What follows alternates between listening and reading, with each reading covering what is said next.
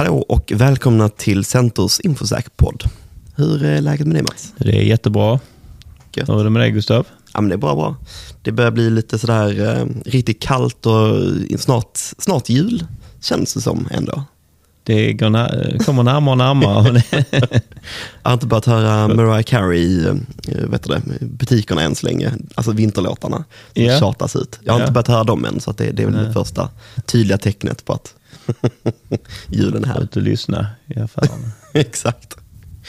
Ehm, och eh, idag, eh, i dagens ämne så att säga, eh, så ska vi snacka lite om molnsäkerhet och egentligen främst när vi överför vår infrastruktur till molnet.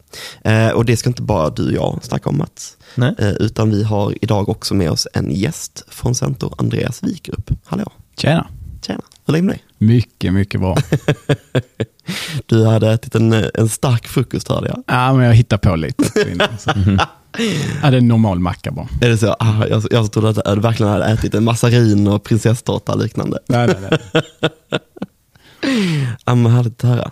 Men det här med molnet är ju en, eh, en komplex fråga för många och eh, det, det är ju väldigt många som tänker på att det finns ganska många risker och liknande.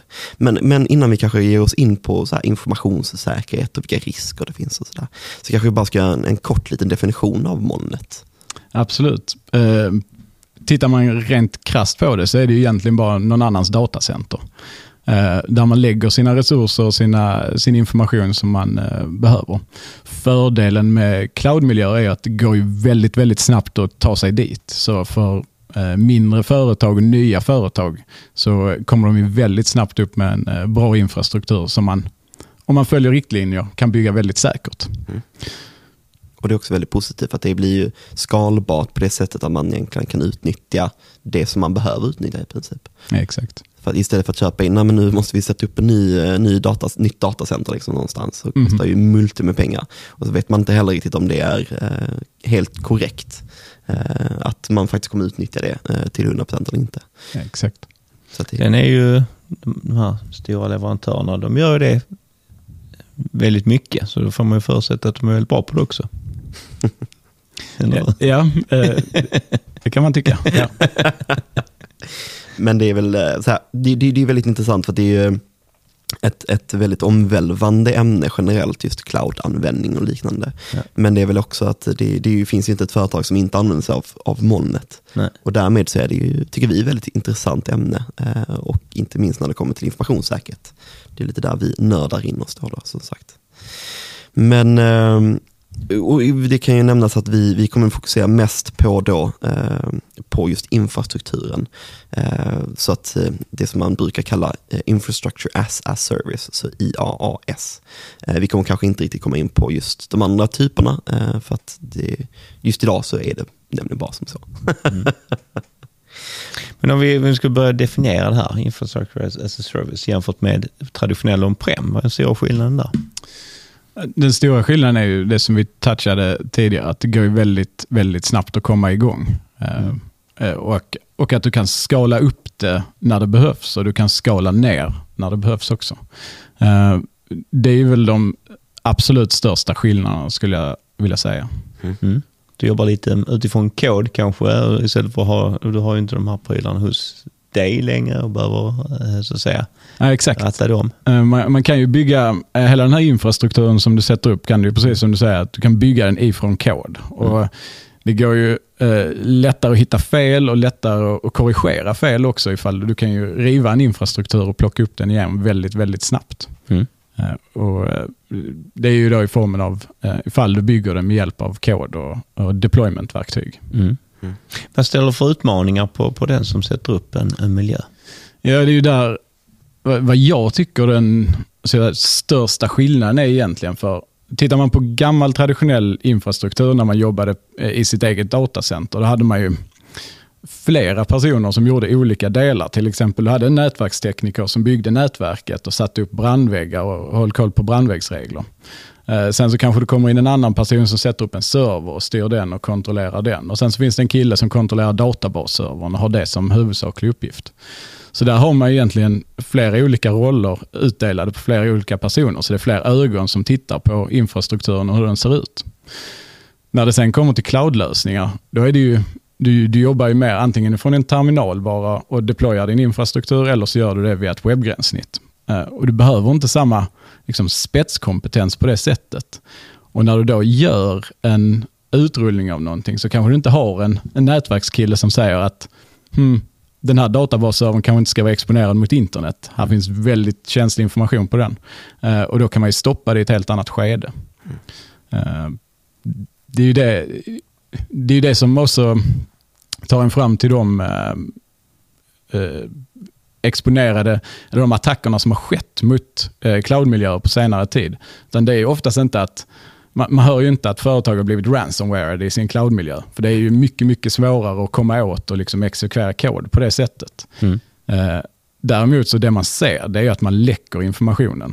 Man flyttar upp information i eh, någon molnlösning, man lagrar det i ett storage account och det här storage accountet kanske inte är rätt konfigurerat och är exponerat mot internet. Till slut är det någon som hittar det och eh, kan ta del av all den informationen.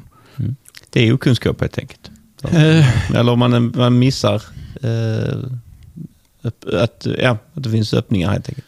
Absolut, att det, man är inte lika många som kollar på varje del av miljön. Mm. Uh, och Tittar man på cloudinfrastruktur också så ser man ju mer att det är, man bygger små öar istället för en stor. Det vill säga att man, mm. man har kanske en testmiljö och där kör kanske bara fem sex maskiner eller någonting och man lagrar lite data. Så det är en mycket mindre isolerad miljö. Så om någon skulle ta över den så har man ju eh, en mycket mindre sprängradie på liksom vad som kan bli övertaget jämfört med om någon lyckas ta över din on-prem infrastruktur. Mm. Då uh, har man oftast tillgång till alla servrar som uh, ligger där. Det är så pass lättillgängligt på så sätt att man kan skala ner personalen, vilket gör att det blir kostnadsbesparingar. Men det betyder också att det finns fler risker, för att det finns inte en som, eh, vad ska jag säga, fyra ögonsprincipen på något sätt. Exakt. Mm. Ja, men det är ju väldigt intressant poäng att mm, faktiskt ta upp. Mm. Um, och det är lite då som, när, när är så lättillgängligt, det blir ju uh, alltså, att man kan skapa en länk till information. Att alla i organisationen skulle kunna komma, komma åt den informationen. Det blir ju på, på så sätt blir det lite lättare egentligen att, att få Eh, Eh, eller större risk egentligen för mer obehörig åtkomst egentligen. Vilket då kan betyda, som du sa, att om man laddar upp eh, väldigt känslig data eh, till ja, men en specifik punkt som kanske någon annan inte har koll på, att det finns just den datan där och exponera den gentemot internet. Exakt. Från ett informationssäkerhetsperspektiv så vill man ju ha koll på sin data, vad det är, hur, den, hur är den klassificerad och var någonstans kan man lagra den. Mm. Uh, och hur exponeras den därifrån? Mm. Och det kan ju kanske vara svårt för en administratör att liksom se bara utifrån att man har ett storage account någonstans. Man vet inte vad som finns där. Mm. Och sen så konfigureras det felaktigt. Mm. Det är väl ändå en av de största riskerna som man brukar se, eh, att man har satt upp det fel va? Absolut, mm. uh, utan tvekan är det det man brukar se. Uh, det finns lite andra sätt man kan komma åt cloudmiljöer också på. Det är ju det vi brukar se det är att man kanske har eh, hårdkodade nycklar i källkod. Ah, ja. eh, och sen så, eh, vi som pentestare när vi hittar en applikation och kan liksom dekompilera den och se vad finns det, vad, vad är det för kod som körs? Och att vi kommer åt eh, eh hemligheter eller nycklar den vägen. Eh, då kan vi också ta oss in i, eh, har vi också lyckats ta oss in i vissa miljöer. Mm. Så att, om vi då tittar tillbaka till, eh, vi har ett tidigare avsnitt där vi snackar om just eh, applikationsutveckling och säkerhet. Då, då. Så det, det, det, vad ska man säga, det, är kanske inte, det blir lite två olika perspektiv. Att sätta upp en infrastruktur i eh, on-prem blir väldigt annorlunda på så sätt att det är lite andra säkerhetsaspekter man måste beakta. Mm. Medan då i, när man sätter upp en infrastruktur i molnet så blir det väldigt mycket att man tangerar och kommer in på alltså säker utveckling. Alltså. Mm. Mm. Mm. Du, om vi går tillbaka till det här, du berättade hårdkodade eh, ja, credentials. Yep. Mm. Eh, vad är, kan du berätta för lyssnarna vad det innebär i förlängningen då? För att det, här det behöver inte vara en admin, det kan ju vara ett vanligt användarkonto. Hur kan det användas så att säga, av, en, av en angripare? Ja, så det, det absolut eh, den, den största risken där skulle vara om man lägger in liksom, eh, nycklar för att komma åt sin AVS-infrastruktur. Eller att man, man kanske använder eh, AVS-nycklar felaktigt för att kanske ladda upp en fil. Eh, om vi då som eh, pentestare eller som en angripare kommer åt den här nyckeln så kan vi då börja titta på miljön. Vad, vad finns här? Finns här fler eh, storageenheter som man kanske inte når via, eh, eller kanske fler storageenheter som inte är tänkt att man ska nå. Eh, och sen så börjar vi titta vidare på dem och kanske få ett annat fotfäste. Det är väl så det brukar se ut. Så lite, vad ska man säga, en scout. Eh, Mm. Man går in och kollar lite, finns det några andra öppningar som man skulle kunna utnyttja sig av egentligen? Exakt. Och, och oftast brukar de här kontona vara typ, vad ska man säga, servicekonton eller så här tjänstekonton. Så man har inte lika stor koll på dem för att det är inte bundet till en, en person på företaget utan det är liksom, ja men eh, serverkonto 3 Mm. till exempel. Oftast så, eh, skulle man ta det här exemplet som jag tagit upp precis nu, så ofta så är det ju, eh, brukar det börja med ganska låga eh, rättigheter på den här nyckeln man kommer över. För att det är ju, i cloudmiljöer så är det ju väldigt lätt att sätta behörighetsnivå och man kan ganska hårt strypa ner det på en, med enkla medel. Eh, och så där har man ju en stor fördel eh, när man bygger sin cloudinfra. Att Det är, det är lätt att styra eh, vem som ska komma åt vad. Man måste bara lägga den tiden på att få till det. Och det är väl där det, det stora problemet är. Det, det är faktiskt inte många som gör det Nej. helt korrekt, fullt ut. Och sen så finns det också, man är, man är ju alltid med, medveten om att när man är ute hos kunder och liknande så finns det alltid någon eh, i, på IT-sidan till exempel. Men jag behöver ha access till allting. Ge mig allt i princip. Så det, det är också någonting som finns kvar sedan länge. Den här hierarkin, att den, den ska fortfarande vara. Så man har ju sett till exempel vd ha till exempel all, full tillgång till all IT som finns, i princip alla utrymmen. Mm. Det finns ju noll behov för det egentligen. Mm. Men här finns ju lite olika varianter på det här också med, med eh, molnmiljöer. Alltså det eh, publika, privata, hybrid och så vidare. Vad, vad, vad skulle du säga utifrån eh, från ditt perspektiv som pentestare? Som, vad man kan liksom, vad, bör man eh, rikta sig mot eh, om man nu vill minimera risker och så vidare? Alltså, min, eh, min bakgrund innan jag blev pentestare är också att jag har jobbat som sysadmin, så jag har varit med och administrerat Windows-miljöer och, Mm. och satt upp de här. Och det man ser som börjar hända nu, det är att man hamnar i ett hybridläge. Framförallt när man då är kanske en Windows-intensiv organisation. Eh, Så är det ganska lätt att hoppa över och börja använda Azure, för det ligger ju nära till hands. Man kanske redan kör Office 365 och allt det, så man är van vid de gränssnitten.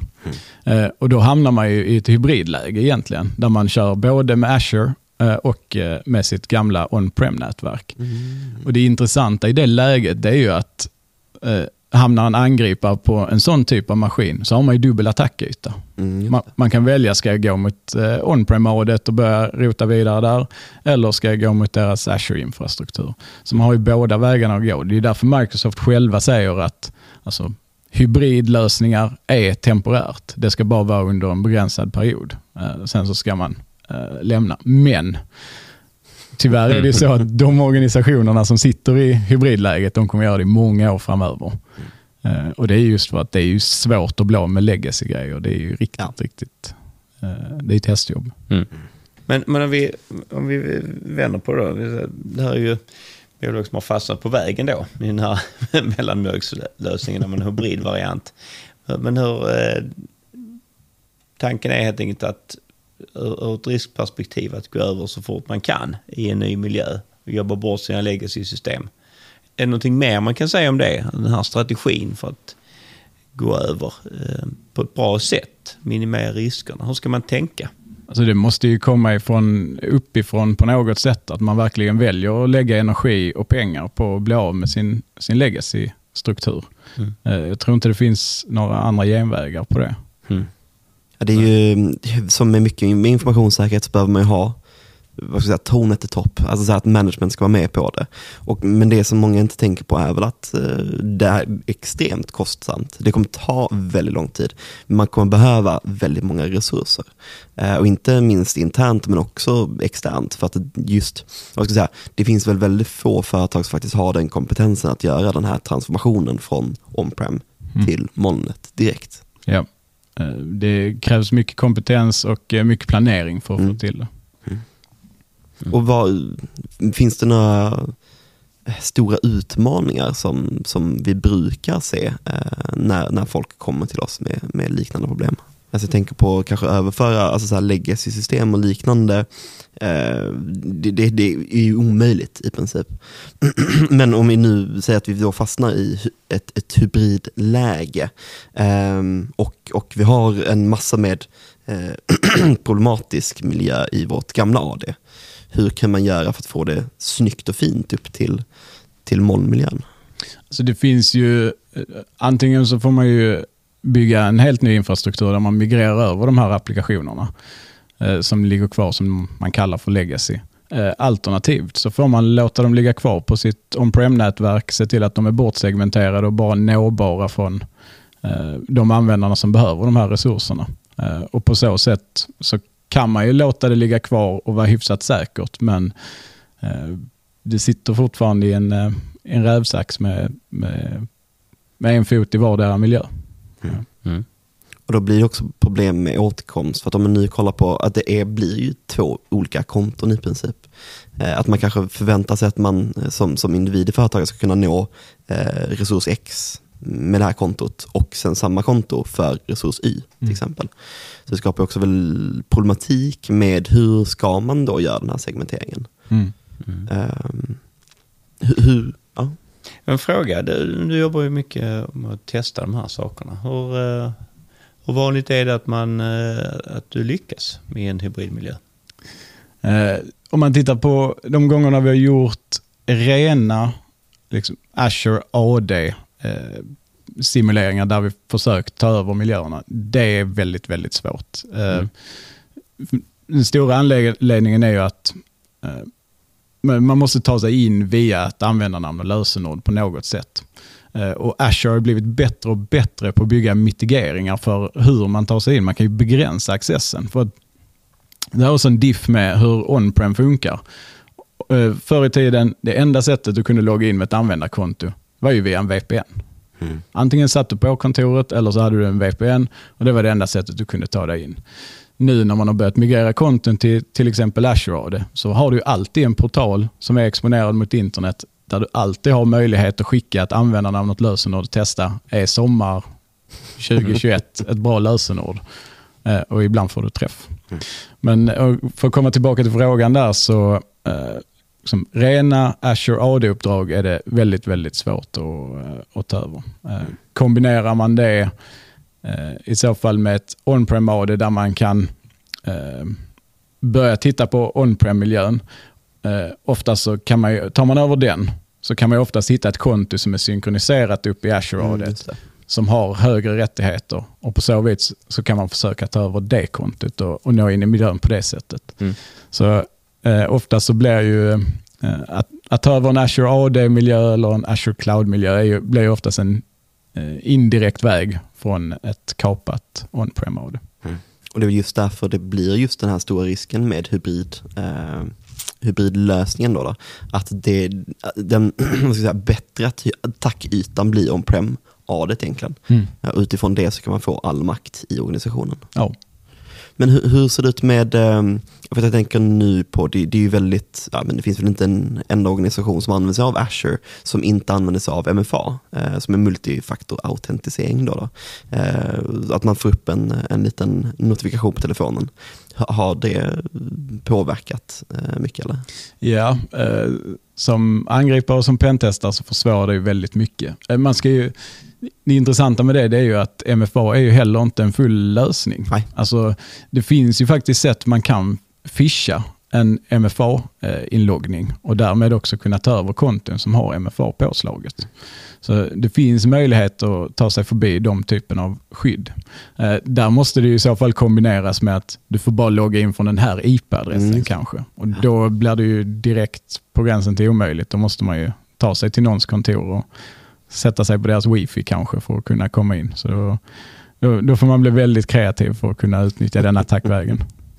Men det är också för att det är, det är någonting som man har sett under senaste halvåret-ish. Eh, det här med att, men, eh, som du sa, man fishar olika försök. Då, då. Eh, så någonting som man bör använda sig av är ju att men, slå in en kod. Men, eh, Okej, nu kommer 18 upp här på den applikationen jag söker logga in och det är den jag ska slå in på telefonen. Är det, det ett, ett sätt att förhindra det? Det är en riktigt bra lösning. Uh, Azure eller Microsoft vill ju gärna att man använder sig av passwordless login som du då kan slå på via uh, din uh, Microsoft Authenticator. Mm. Och Det är ju en riktigt bra lösning. För då, Du kan ju göra ett jättestarkt lösenord och kunna logga in med hjälp av bara en, en nummer, eller ett nummer. Mm om man inte kör det och bara använder MFA för att liksom svara ja eller nej, vill du logga in? Det, vi har, det man ser då, det är ju snarare att någon angripare kanske kommer över ett användande av något lösenord som är korrekt och sen så kör man eh, MFA, eh, alltså att man, man triggar så många MFA-inloggningar till mm, slut så kommer någon trycka ja. ja. Mm. Eh, det är väl så man ser liksom, angriparna nu, hur de jobbar för att ta sig in i, i sådana typer av konton. Mm. Och det är lite, alltså samma aspekter kan också dras till eh, BankID. För där vet jag att det, det, är väldigt mycket eh, rabalder kan man verkligen säga att det inte finns liknande lösningar för att skydda eh, just BankID-inloggningar.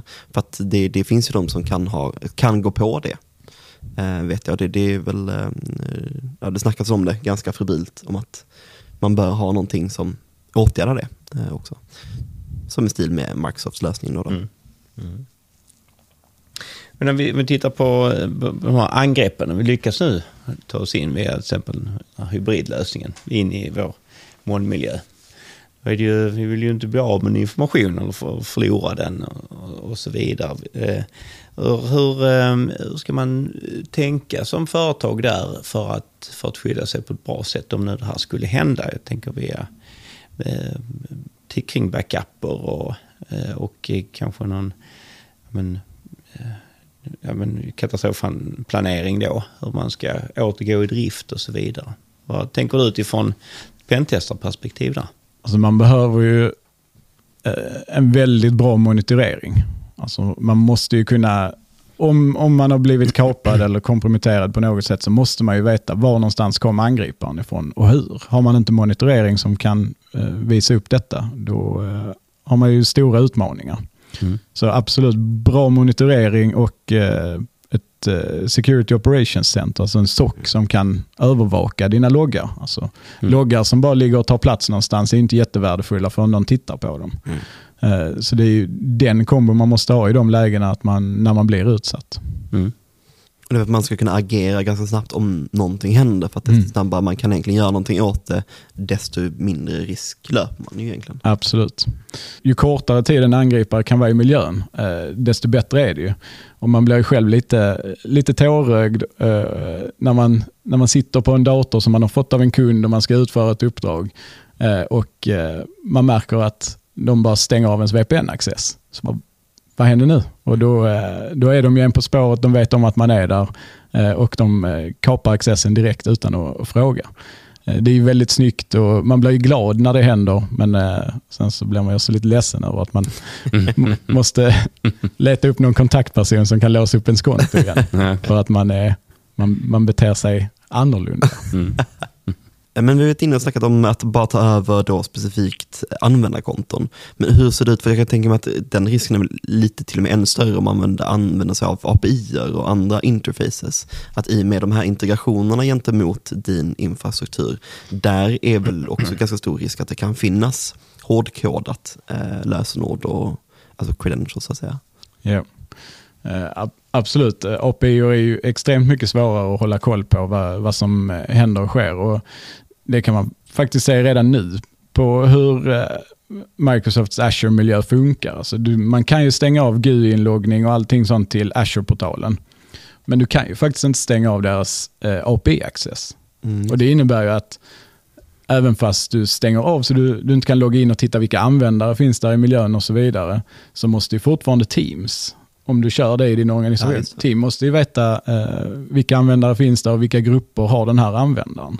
Så det går inte att stänga av det eh, till 100%. Mm. Och det kommer man ju som offensiv säkerhetsarbetare leva på länge. Att Mm, vi det. kan plocka ut den informationen om vi behöver det.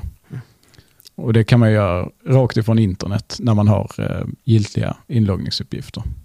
Så är det någonting som man brukar använda sig av när ni har pentest-uppdrag då? då? Absolut, absolut. Eh, Det är, så gör du traditionellt gammalt eh, on-prem AD-uppdrag, alltså där du tittar på den gamla infrastrukturen som finns eh, i ett datacenter, då, Mm. så vill du ju veta var någonstans finns eh, användare som har höga rättigheter. Den användaren vill jag ju komma åt och ta över. Mm. Och då har ju Microsoft under många år gjort ganska bra jobb med att täppa till den här möjligheten. För fem, sex år sedan så var det ju väldigt enkelt att bara fråga en server, var, eh, var finns den här användaren inloggen? Ah, men han är här borta. Och sen så gick man åt det hållet för att försöka ta över den användaren. Mm. Det har ju Microsoft då jobbat hårt med eh, och stoppat.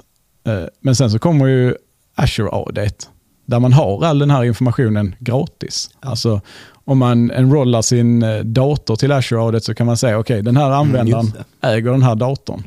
Och det kan man ju, jag kan ju ställa frågor på vem som helst i organisationen där jag jobbar. Vad, vad heter den här användarens datornamn? Och då vet jag att det är ett mål.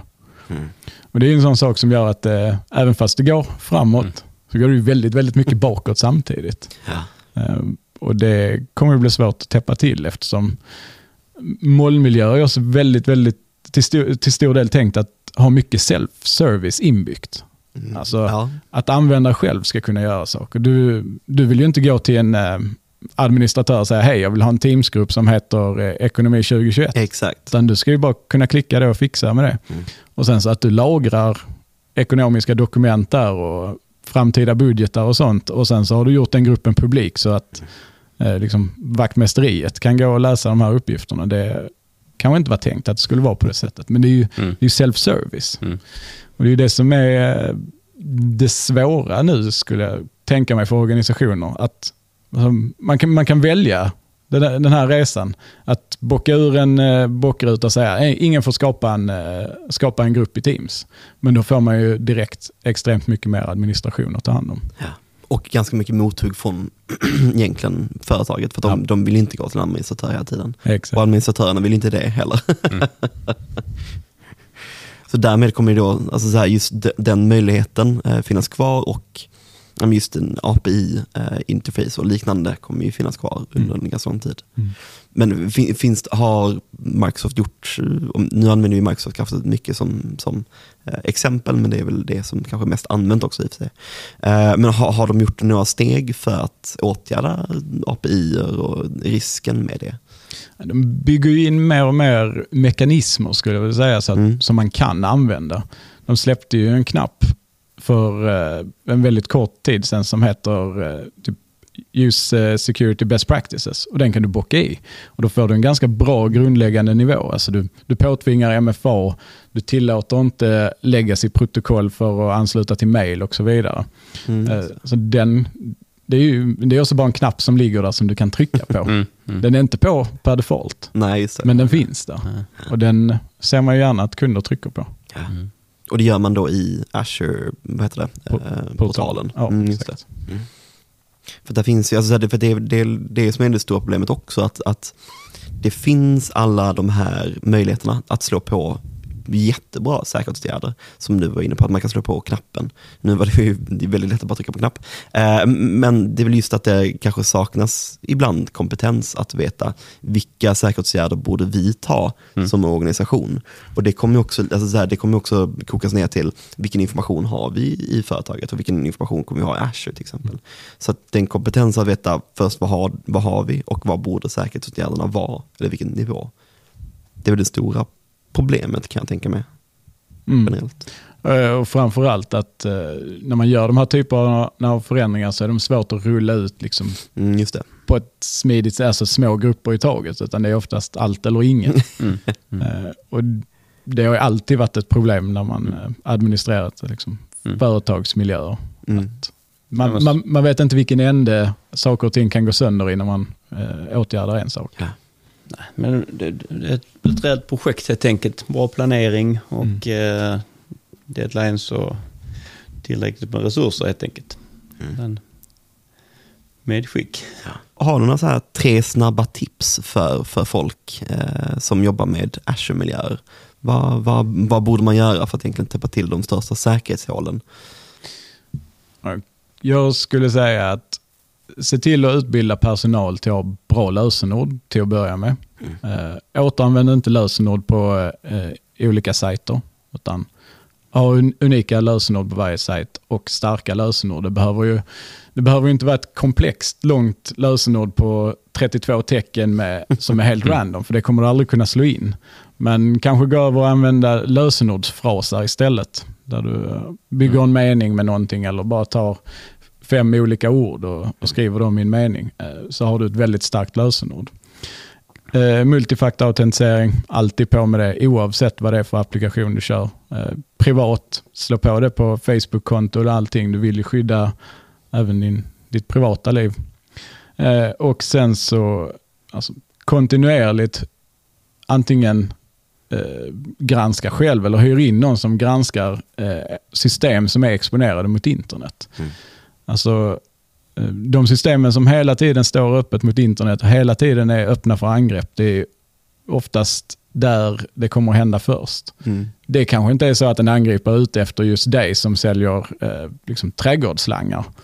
Men du kanske bara har en applikation som är sårbar, som är indexerad på internet och då är det någon som kommer att utnyttja det och, och du kommer att bli en attackyta. Mm. Så se till att hålla koll på eh, alla system som finns exponerade. Det är väl de tre snabba. Mm. mm. Toppen tycker jag. Ja. Det är som bra tips. Verkligen som man kan ta med sig. Eh, men då håller vi där för idag. Ja. Tack så jättemycket att du var med Vikup. Inga problem. Perfekt. Och tack lyssnare för att ni var med oss idag. Ha det så bra. Ha det gott.